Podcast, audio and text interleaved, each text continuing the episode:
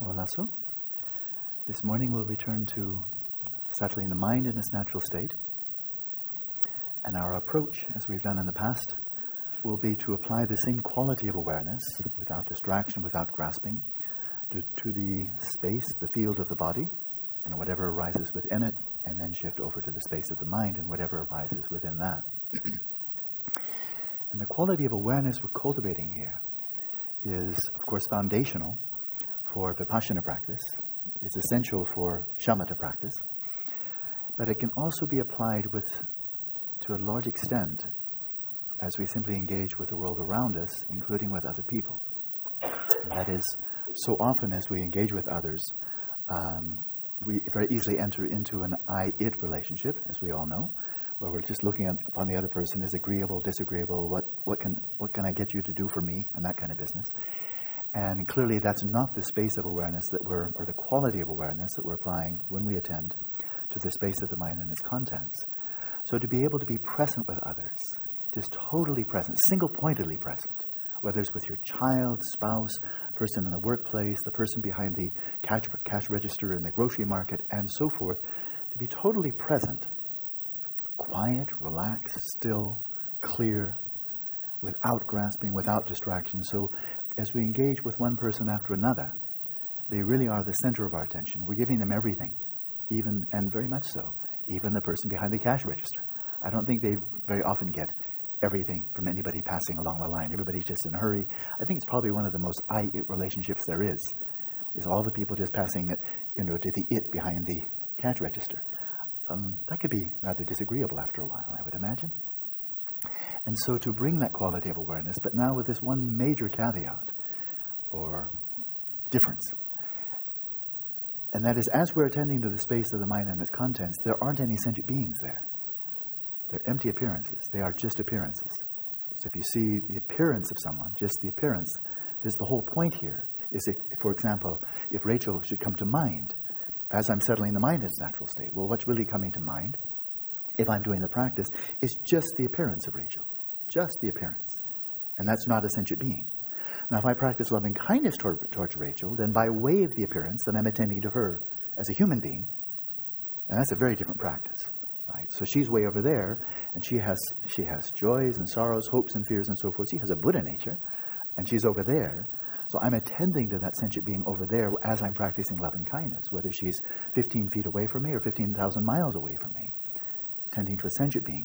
But if I'm settling the mind in this natural state and the appearance of Rachel comes up, then I'm not attending to Rachel.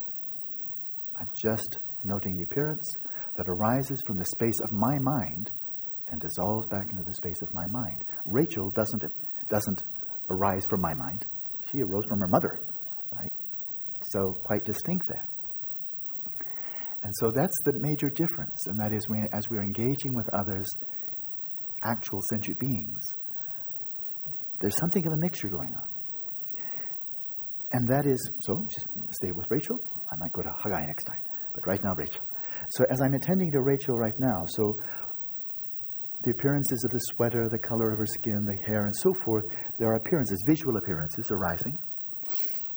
And as I'm perceiving them, where are those appearances? Quiz time where are those? Because I don't hear her, I'm not touching her, and so forth. So all I'm getting right now is visual. That's all the information I'm getting from, from Rachel right now. As I attend to Rachel right now, and visual impressions are arising, where are those visual impressions arising from? The shapes and colors that I, that, that I perceive as I'm attending to Rachel. Where are they coming from? Where are they emerging from? Pointing to your head, shame, shame, shame. Oh, you mean your forehead, the temple? They're probably popping out of your temple. You mean the skin, the neurons, the glial cells, the neurons? I have to tease you a bit on that one. Where are they coming from? Where are those images coming from? That as I attend to Rachel and I perceive the color and form of her, of her, of her body, where are the images that I'm perceiving? Where are they coming from? Massimo. Whose? Whose substrate? Whose? When I'm, when I'm attending to you're right. I just want you to say, that's right. Okay, Massimo, 100% right. And that is exactly right. The appearances that I'm seeing are arising from my substrate. If I close my eyes, those appearances go back into my substrate. Right? Rachel doesn't. She's not influenced at all. She says, why do you close his eyes? That's it. You know? And so, But now it gets interesting. And that is, the appearances are simply arising from my substrate. They're not coming a little bit from her substrate and a little bit from my substrate. They're only coming from my substrate, right? I don't share. My substrate, right? At the same time, this is not a free creation. If I a free creation, it's not it's not just fantasy, it's not whimsy, it's not just imagination. If I t- attend over there, if I think no, I think Rachel should be six feet tall, doesn't work out. You know, as I close my eyes, I can imagine her six feet tall. But as I attend to her, no, six feet's not happening, right? But of course, as we attend to other people, we're not just getting visual impressions. As she, as she speaks, we're not just getting auditory impressions. If I should touch her on the shoulder, I'm not just getting tactile sensations. That's not all I know of Rachel, right? Because I know her as a human being somewhat. We've known each other for some months now, right? And so, as I attend to Rachel, what I'm getting now is I, I came up with a new word Yumi. Hi, Yumi. Y O U dash M E. I'm attending to Yumi. Because I'm attending to Rachel. This is a person over here. She brings her own personal history, her just, oh, her whole existence. She brought it into the room. And that's independent of me. Right? I mean, a little bit of influence, a little bit over years, but primarily, oh, you've got a, a massive amount of life without my influence at all. So you brought that with you. And that's not me. That's what you brought to this room. At the same time, and that's you. That's what you brought. I could, I could die right now. You'd still be here. Right? But as I'm attending to you, I'm not just getting you. I'm not getting an inherently existent Rachel. I'm getting all of Rachel arising, all the appearances. As I think of you, as I hear your voice, if I touch you on the shoulder, see your visual form, and so forth, they're all arising in my substrate. So I'm seeing you, me. I am seeing you. But I'm seeing you filtered, constructed, interpreted, configured by way of my background, my language, my personal history, my specific encounters with you, the conversations we've had, where we've met in different places. So I'm always getting you, me. So if I should develop attachment for you, I'd be attachment for you, me. Because I'd be superimposing qualities that I am attached to and fusing those with you, and you become an object of attachment for me. And it would be you, me. But if I develop aversion for you, then I'm also developing aversion for you, me. Because I'd be either projecting or picking out, highlighting negative qualities I don't like, and then feeling, oh, I don't like, I don't like you, me over there. And I don't like Yumi, and I do like Yumi, and I kind of indifferent about this Yumi, and it's all Yumis. So Yumi, Yumi, Yumi. You know? That's what we're perceiving, is this dance, this, this configuration, this coming together. I never, and then, well, we can go on and on, but I want to go meditate. But this is how it's different. But now, final point, and this is very important. One of you mentioned something that just delighted me a couple of days ago, a little while ago. And that is on the one hand, a number of you have found old memories coming up just spontaneously, especially in settling the mind. Memories of children, children you know, as, as when you were children, old memories coming up sometimes very vividly and so forth, out of settling the mind. It's very typical just to have memories spontaneously cropping up.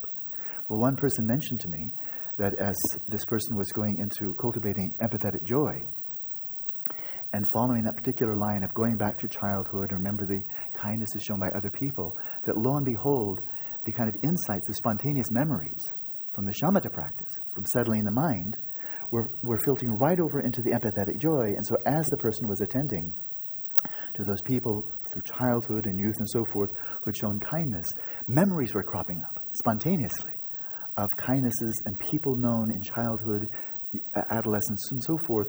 And so, the, the, there was a cross pollination of the spontaneous arising of old memories, but with a lot of vividness, cross pollinating over to the empathetic joy and just giving a much greater richness and warmth and delight as this person thought about the many, many people who'd shown this person kindness.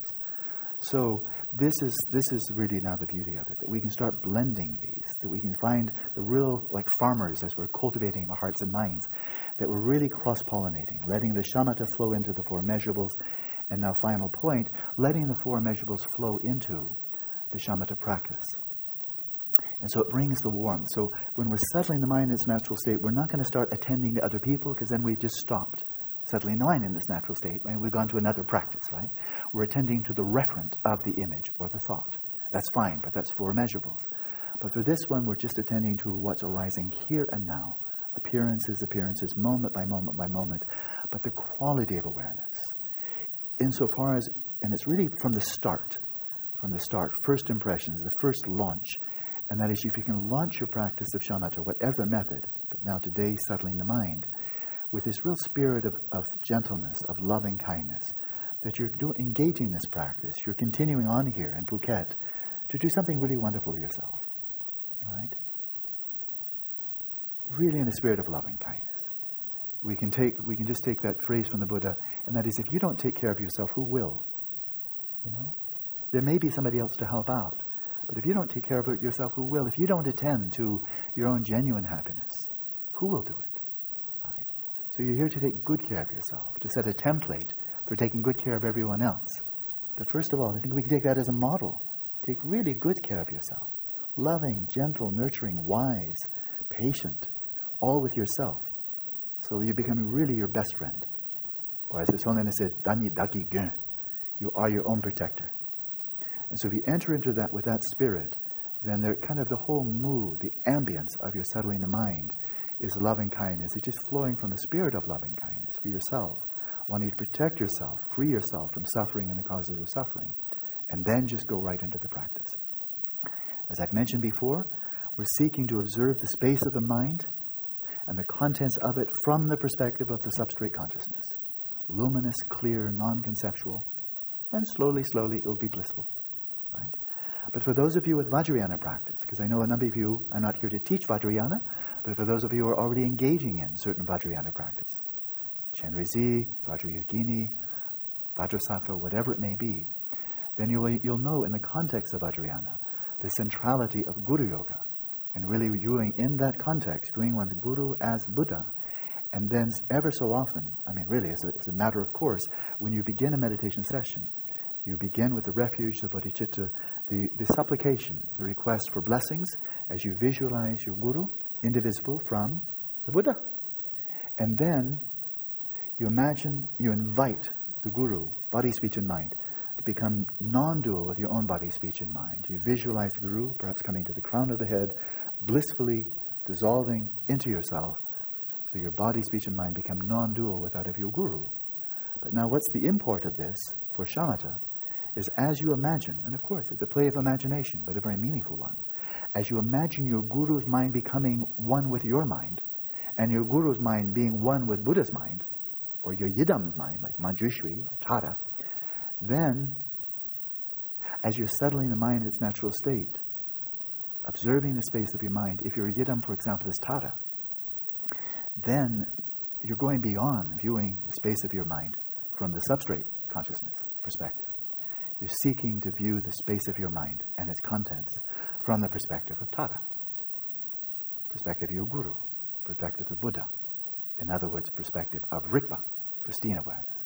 And that's the deepest perspective from which you can look on anything. And looking upon reality from the perspective of Rigpa is the Dzogchen view. That is the view of Dzogchen. Within view, meditation, way of life, that's the view of viewing all of reality from the perspective of Rigpa, pristine awareness. Okay? Yep, yep, yep, yep, yep, yep. Such a talkative guy. Let's, let's jump into practice.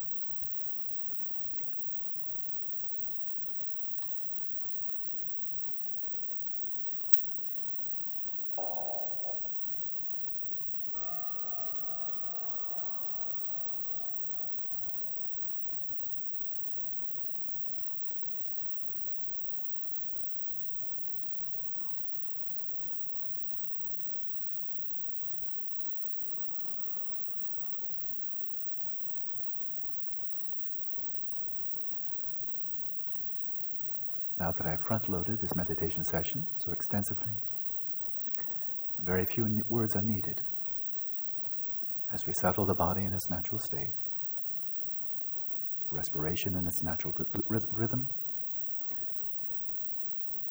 And we settle the mind, calm the mind by way of mindfulness of breathing for a little while.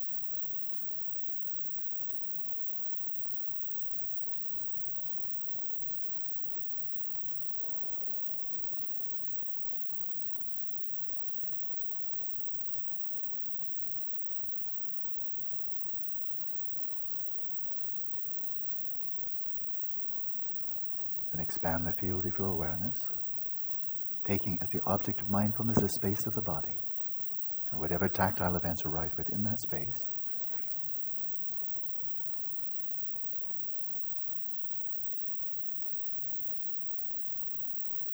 And with as little conceptual superposition as possible. In the felt, let there be just the felt. Sustain your mindfulness without distraction, without grasping on this somatic field of experience.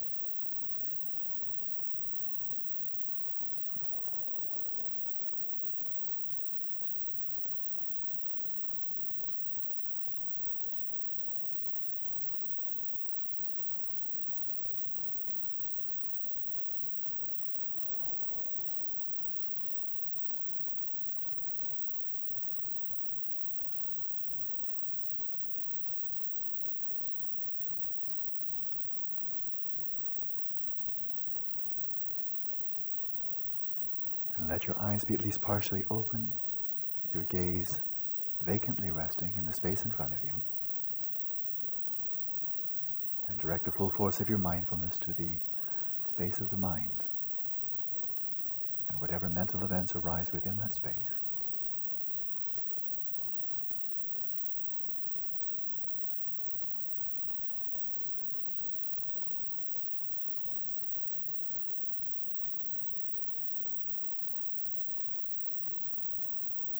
On those occasions when you become spaced out, nebulous, those are good occasions to deliberately generate a thought, an image, very briefly. Give yourself a target. And then sustain that clear focus of awareness.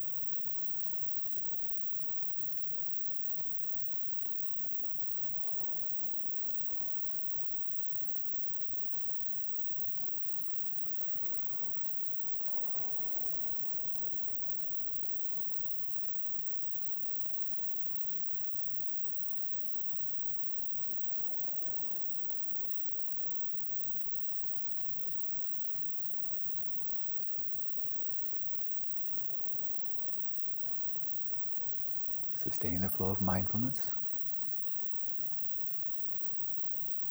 And monitor that flow with introspection. Every time you see your mind has been carried away, happily, note that you have refound it.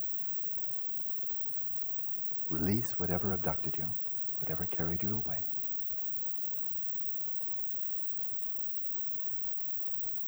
And let your attention come to rest once again at ease in the present moment, in stillness, not moved by the comings and goings of the mind. And luminously making manifest, taking note of whatever arises in the space of the mind from moment to moment. Let's continue practicing now in silence.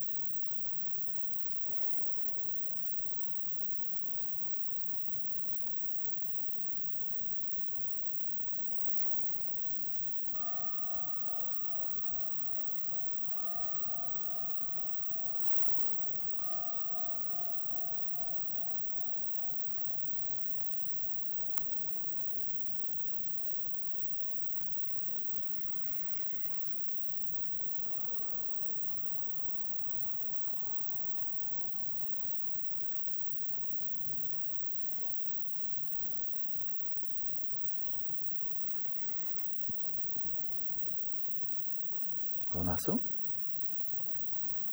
We all have old habits of rumination, just getting caught up and carried away by obsessive, compulsive, delusional thinking.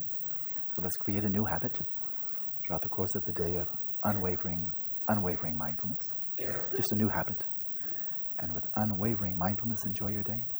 See you a bit later.